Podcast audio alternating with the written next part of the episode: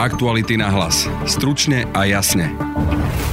Slovenskí biskupy minulý mesiac apelovali na kňaza Mariana Kufu, aby ukončil svoje politické aktivity. Má totiž blízko k strane, ktorá sa do volieb spojila s Kotlebovou LSNS. Hovorca biskupov Martin Kramara. Ak v spoločnosti vznikne presvedčenie, že niektorý z kňazov, aj keď zúzadia ovláda politickú stranu, je nevyhnutné, aby všetky svoje aktivity v tomto smere bezodkladne ukončil. Toto stanovisko sa v aktuálnych okolnostiach týka otca Mariana Kufu. Kňaza Mariana Kufu sme však včera pristihli priamo v parlamente. Tvrdil, že prišiel podporiť obmedzenia potratov. Či sa stretáva s politikmi, nám odmietol povedať. Nenávidím škodlivý prostitutizmus a prostitútek mám plný dom. Nenávidím lesbizmus škodlivý a lesby mám plný dom. Budete počuť aj historika, ktorý napísal knihu o klerofašizme, aj o Marianovi Kufovi, Miloslava Saba. Problematické je agresívne vymedzovanie sa voči liberalizmu tónom a slovami, ktoré pripomínajú niekedy doslova až militantnú rétoriku. Druhou témou dnešného podcastu je Jan Počiatek.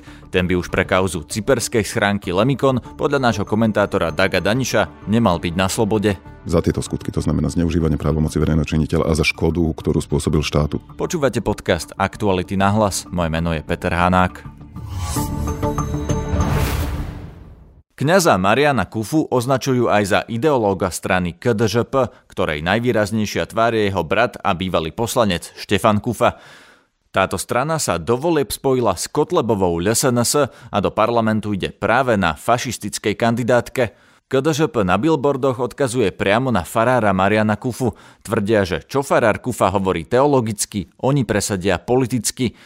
Po oznámení spolupráce KDŽP s Kotlebom reagovali už aj slovenskí biskupy. Arcibiskup Stanislav Zvolenský aj Kufov priamy nadriadený spišský biskup Štefan Sečka vydali stanovisko, ktoré číta hovorca biskupov Martin Kramara. Angažovanie sa v politických stranách, hoci prostredníctvom druhých osôb, nie je primerané kňazskému stavu. Úlohou kňaza je byť otcom všetkých veriacich, nie vodcom tých, ktorí sa hlásia k určitej strane.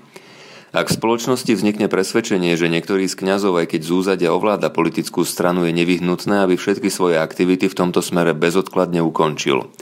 Toto stanovisko sa v aktuálnych okolnostiach týka otca Mariana Kufu, ale vo všeobecnosti aj každého klerika, ktorý by sa angažoval v činnosti alebo verejnej propagácii politických strán. Napriek tomuto stanovisku sa kňaz Marian Kufa včera objavil v parlamente. Na vrátnici čakal na niekoho z poslancov, kto ho vezme dovnútra. Pýtal som sa ho, čo robí v parlamente. Chcem podporiť hodnotové veci. Konkrétne? No, protipotratový zákon. A teraz o tom hlasuje, či prečo vlastne teraz ste si vybrali dnešný deň? Dneska sa má o tom hlasovať. A prišli ste vlastne ako verejnosť, či máte sa stretnúť aj s niekým z politikou? Prišiel som ako verejnosť. Teda stretnete sa s niekým z politikou, či nie? To verím, so všetkými. Ja ich chcem vidieť, ktorí budú ako hlasovať. Dneska ich chcem vidieť. Chodím stále na tieto hlasovania. Hodnotové veci. Keď dobre vidíte, vždycky som tu prítomný. Ste s niekým dohodnutí, že kto vás vezme dovnútra, alebo ako to funguje? Vám to nebudem hovoriť. Prečo? A prečo by som vám mal? Nedôverujem vám. A prečo ste taký nedôverčivý? Mám žiaľ skúsenosti veľmi zlé. So mnou? S liberálnymi médiami. A prečo? Čo sú vaše zlé skúsenosti? Otačajú veci diabolsky naopak. Diabolsky? To čo znamená? Z bieleho robia čierne a z čierneho biele. A viete aj nejaký konkrétny príklad? Milión. Lebo, viete, keď to hovoríte mne, že mne nedôverujete, tak ja mám pocit, že ako keby nemáte prečo. Nie som maličký chlapček a vy nie ste profesor a ja nie som váš žiak, tak ma nechytajte. Nechajte mi slobodne sa vyjadrovať. To je moje slobodné rozhodnutie. Však ja sa vás pýtam, aby ste sa slobodne vyjadrili. A prečo by som mal? Prečo by ste nemali? Pretože vám nedôverujem. Ja sa iba pýtam, že čo tu robíte, za kým ja ste prišli. Ja vám odpovedám, nedôverujem vám. Nebudem vám hovoriť. Aby ste rozumeli, prečo sa pýtam, tak viete, že... Zbytočne sa namáhate, neničte si baterky, prosím vás. Ide o to, že vy ste kňaz, ktorý má byť apolitický. Viete, keď sa objavíte v parlamente, tak sa prirodzene pýtam, že čo tu robíte, že či máte spojenie s nejakou politickou stranou. Keď nie ste barvoslepí, ja vždycky zastávam hodnotové veci. Mne je jedno, kto ich podá. Kto ťaha deti z vody, zachraňuje ich. Ja sa nepýtam, máte cerku? Nie, nemám. A syna? To je škoda, lepšie by ste to chápali. Keď ho ťaháme z vody, opýtate sa, aké ste strana? To mňa vôbec nezaujíma. Hlavná vec, že ťaha z vody deti, ktoré sa topia. Čo je to potrat? Povedzte mi, umelý potrat vražda nevinného. Otvorte Sú hociaku, na to samozrejme iné pohľady otvorte, ako, ako tento, otvorte, ale... Otvorte hodziakú solidnú knižku embryológie a na prvých stránkach každý medic akéhokoľvek vierovýznania, svetonázoru, politickej príslušnosti sa dočíta, že ontogeneza, osobný vývoj človeka začína počatím. Najmenšia mužská bunka spermia, najväčšia ženská bunka vajíčko, keď sa spojí. Rozumiem, pán Kufa, čo hovoríte, ale no, zase pohľad na to je aj ten medicínsky, ale... že nie je zhoda na tom, kedy vzniká ten život z toho embrya, ale o tomto som sa neprišiel rozprávať skôr. Chcel som sa vás opýtať napríklad, čo hovoríte na to, že KBS sa od vás nejakým spôsobom dištancovala, že teda hlavne od tých vašich kvázi politických aktivít? To je váš názor. To je váš názor. Vy to nevnímate tak, že KBS od vás dištancovala? Ja to takto nevnímam. Ja vnímam to, vy ste odbočili od tej témy od tej témy, že potrat je vražda nevinného. A nielen obyčajná, ja ešte vám poviem, iné, potrat je brutálna vražda nevinného. Brutálna, viete čo je? Keby som psovi teraz otrhol jednu lapku, druhú zaživú, tretiu, štvrtú a natočil to tu vedľa. Odsudí ma celá verejnosť. Presne toto robia tí v tele matky s dieťaťom, otrhnú jednu končicinu, druhú, tretiu, štvrtú a tak rozpučia hlavičku. Zažíva trhajú. Zažíva, zažíva trhajú dieťa. Pán komunikovali ste s niekým z biskupov o tom, čo vás vlastne oni napísali? A čo vás je potom? Pýtam sa, viete, však ste verejný predstaviteľ, lebo pôsobíte v cirkvi, kážete verejne, čiže preto sa vás pýtam na takéto veci. Demokracia spočíva v tom, že vy môžete sa čokoľvek opýtať a ja by som bol blázon, keby som mal na všetko odpovedal. Bol by som blázon. Ja taký blázon nesom. Ja si vyberám ľudí, ktorým odpovedám a vy to neste. No a teda, ten postoj KBS, čo na to hovoríte? A čo vám je potom? Čo vám je potom? Čo vám je potom? To by som bol sprostý, keby som to vám hovoril to by som bol naozaj strelený. Nejako ste neustúpili od tých politických aktivít po tom, čo ste zistili, že biskupy z toho nie sú úplne nadšení? To je váš názor. Nechajte si ho. To je demokracia. A moja demokracia a sloboda je, že vám neodpoviem. Vám ne. Ne. Vám ne. Prečo práve mne nie? Ja stále neviem, prečo práve mne nie. Žiadnym liberálnym médiám neodpoviem. Neodpoviem. Či, ako ste prišli na to, že som z liberálneho média? Prečítajte si moje stanovisko na TASR, ktoré som dal na, na SITA a na našej stránke IKV. Tam máte moje stanovisko neprekrútené ku týmto citlivým veciam. Neprekrútené vám neverím, že to neprekrútite. Aj tak to prekrútite. Viete, my máme aj konzervatívnych komentátorov v aktualitách, napríklad ľudí, ktorí majú rôzne názory, nie sú, takto nie sú v redakcii len liberáli. Čiže ja sa necítim ako predstaviteľ nejakého liberálneho prúdu, ktorý s vami sa prišiel konfrontovať. Ja sa vás ako novinár pýtam na veci. Ja nerozumiem, prečo mi neodpovedáte. To je vaša sloboda, že sa ma pýtate. A moja sloboda vám neodpoviem. To je to. Čo s vami? Čo s vami, keď Ale čo chcete?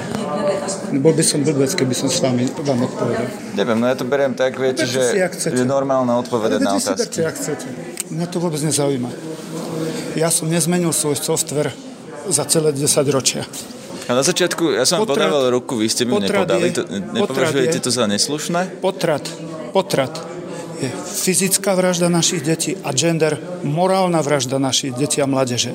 Je to hnoj, ktorý treba vytlačiť. Von. To je ideológia, ten gender. Dobre, to viete, je vaša, to nie je, No to je váš názor. Že hej, to nie je hej. fakt, že to je, to je tak gender, ideologická omačka. Ideológia gender je proti Bohu, proti solidnej vede. Čo konkrétne? Ideológia gender je proti solidnému, je zdravému rozumu a aj proti prírode. Ak ste barvoslepí, to tak, ako prečo? A čo konkrétne na tom gendri vám vadí? Ja keď som sa o tom rozprával aj s niektorými teológmi, tak mi povedal, povedali, že ide o to, že rodová rovnosť to je v preklade tá genderová teória, vlastne hovorí o tom, že by nemali byť tie tradičné rozdelenie úloh v rodine, že žena doma v kuchyni varí a tak, ale že napríklad má aj kariéru, že aj muž sa stará o dieťa, že je to jednoducho trochu inak, ako to bolo doteraz. Proti tomuto protestujete? Pani poslankyňa, zoberiete ma hore? Zoberte ma, tak to nech ma vezme, hoci kto. Ďakujem. Neviem, ja hoci kde, hoci kto nech ma vezme hore. Ja idem za veci hodnotové. A mne je jedno, aká politická strana. Úplne jedno. Odmietam liberálny hnoj, liberálny hnoj a to je liberálna... A toto nepovažujete za nenávisť, pán Kufa? Počúvajte, za šírenie nenávisti? To vy môžete považovať a prekrúcať. Počúvajte. Nenad... Keď vyjadrujete sa takýmto Počúvajte. spôsobom ako hnoja, tak... sa budem tak vyjadrovať. Či sa to patrí na kniaza napríklad? Samozrejme, že sa patrí. Nenávidím hriech a milujem hriešnika. Nenávidím škodlivý prostitutizmus a prostitútek mám plný dom. Nenávidím lesbizmus škodlivý a lesby mám plný dom. To vám musí stať. Víte, ale... Nenávidím škodlivý alkoholizmus a alkoholikom mám plný dom. Nenávidím ale zároveň ste povedali, že, že liberálnym médiám neodpovedáte. Mne ste nie. nepodali ruku, keď som vám podával na začiatku. Nie, nie, nie, ja hoci komu tak nepodám ruku. Pani poslankyňa, môžem sa vás opýtať, že prečo beriete pána Kufu dovnútra? Prepačte, naozaj nie.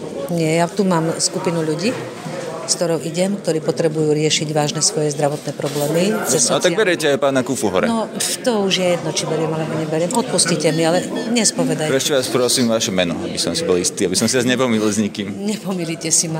Nepomýlite. Nechajte to tak, nepodsúvajte mi niečo, čo... Ja nepodsúvam nič, ja sa vás pýtam normálne, ja, ako ja poslankyne, viete, prečo beriete pána Kufu hore. Ja ho neberiem hore, ide na, na jeden klub a toho nemusíte vedieť. Na jeden klub? Áno. Kam ide, na aký klub? Ale prosím vás, ešte raz. Mňa to zaujíma, nepýtajte, nepýtajte sa ma aj tak nepoviem. Poslankyňa, ktorá vzala Mariana Kufu do parlamentu a nechcela mi povedať svoje meno, bola doteraz málo známa Magdalena Kuciaňová z SNS. O zákonoch spojených s potratmi sa včera ani dnes nehlasovalo, rokovanie však prebieha a hlasovať sa môže už zajtra. Spojenie Mariana Kufu s Marianom Kotlobom cez stranu jeho brata nie je náhodné. Marian Kufa ich už v minulosti podporil a ich ideovú blízkosť vidia aj odborníci. Už v apríli som sa o tom rozprával s historikom z SAV Miloslavom Sabom, ktorý napísal knihu Klerofašisti. Celý rozhovor vygooglite ako autor knihy Klerofašisti dvojbodka Kňaz Kufa je nebezpečný. Tu je z neho ukážka, hovorí Miloslav Sabo po tých voľb, parlamentných voľbách roku 2016 boli viacerí kňazi, ktorí, ktorí sa vyslovene prihlásili ku Kotlebovi. To už na to už musela reagovať aj ich, aj museli reagovať aj ich predstavení. Sú takisto ľudia, ktorí sa pohybujú niekde medzi, medzi politikou a cirkvou, ktorí to nejak sprostredkujú, ako je e, v mojej knihe doslove sa zaoberám kňazom Kufom, ktorý sa niekedy naozaj pohybuje na tenkom lade a človek nevie, že či naozaj e, nakoniec do nejakej politiky nevstúpi. Čo konkrétne na kňazovi Kufovi je problematické? Problematické je agresívne vymedzovanie sa voči liberalizmu, tónom a slovami, ktoré pripomínajú niekedy doslova až militantnú rétoriku, takú, ktorá práve zaznievala v tom období, o ktorom som písal knihu. Samozrejme, že to tiež nechcem stavať do tej pozície, že to je priamy následno, následovník, priamy, priamy pokračovateľ klerofašistov, ale často sú tie vyjadrenia, ktoré, on, ktoré sa šíria aj po internete, ktoré on robí v kázniach, veľmi, veľmi problematické. Sú príliš militantné, sú príliš e, politizujúce, príliš protiliberálne, nedávajú priestor e, na komunikáciu, na, na nejakú normálnu výmenu názorov, sú príliš e, kategorické, príliš radikálne. Viete povedať konkrétne, aké vyjadrenie, alebo čo keď povie kňaz Marian Kufa, je problém? No je problém, poviem taký príklad, v tej mojej knihe ide aj dosť o martírov, mučeníkov, to je taká vec, ktorá v tej cirkvi, a nielen v katolíckej cirkvi, nakoniec aj v protestantských cirkvách e, je už od tých prvých kresťanov zaužívaná, že niekto sa obetuje za vieru. A napríklad Marian Kufa v jednej kázni tvrdí, že mňa zabijú. Neviete kto, predtým hovorí o liberalizme, proste nejak si tam doslova skoro ukazuje na hruď, že tuto má strelia a podobné veci. Tak toto, keď človek ako vidí, číta, že to sa deje v kostole a kvôli tomu, že akože on je proti, proti teda istambulskému dohovoru v, to, v tejto súvislosti vedie takéto reči, že niekto usiluje o jeho život a stavia sa do pozície martýra, tak to si myslím, že je veľmi, veľmi nebezpečný signál. Ale nie je to asi klerofašizmus, je niečo také, čo Marian Kufa hovorí a pripomína to tých fašistov z 30. a 40. rokov? Toto napríklad áno. Toto je jeden moment, ako to nemôžeme tak zúžiť, že klerofašizmus, alebo ten izmus je vždy taký, ako keby to bola nejaká vec, ktorá sa dá chytiť do ruky. Ale to tak není. To sú, to sú jednotlivé také tendencie, hej, že, že napríklad e, tá, ten antiliberalizmus môžeme nazvať, ten kult martýra. Ale... Čo ešte, toto je jediný problém? Není to jediný problém, ale tá diskusia na Slovensku sa, sa vedie o tom, či toto je fašizmus, čo vidíme. Ale to, to je podľa mňa trošku zle nastavené nastavená diskusia. Lebo fašizmus taký, ako bol počas vojny, už nebude v Európe. Hej, to my žijeme v inej dobe, ale je tu niečo ako neofašizmus. Že niekto sa hlási k tomu, čo vtedy bolo a chce dneska na tom vybudovať politickú kariéru. A ak sa bavíme o kňazovi Kufovi, tak je on podľa vás neofašista? Nie, nie, takto by som to nepovedal, ale, ale hrá sa, e, hrá nebezpečnú hru e, s, s motívmi, s retorikou, ktorá to silne pripomína. Ale priamo by som ho neoznačil na neofašistu. To nie, to, to, to je príliš silné. Ale, ale napriek tomu je tá hra, už hľadom na to, ako má publicitu, e, dosť nebezpečná ale ľudia si na to zvyknú a začnú to považovať za normálne, že niekto takto, takto militantne vystupuje. On ako keby tých ľudí k tomu povzbudzoval? No svojím spôsobom, ja mu nechcem nič podsúvať, neviem, či sú to zámery a do akej miery je to všetko vôbec e, uvedomené a tak ďalej, ale tá, tá retorika e, je nebezpečná a už to je jedno, že či, či niekto to tak chce, či to tak nechce, ale dôsledok môže byť, môže byť zlý a o to vlastne ide. To bol Miloslav Sabo z Historického ústavu Slovenskej akadémie vied. V štúdiu mám komentátora aktuality Daga Daniša, vítaj. Dobrý deň.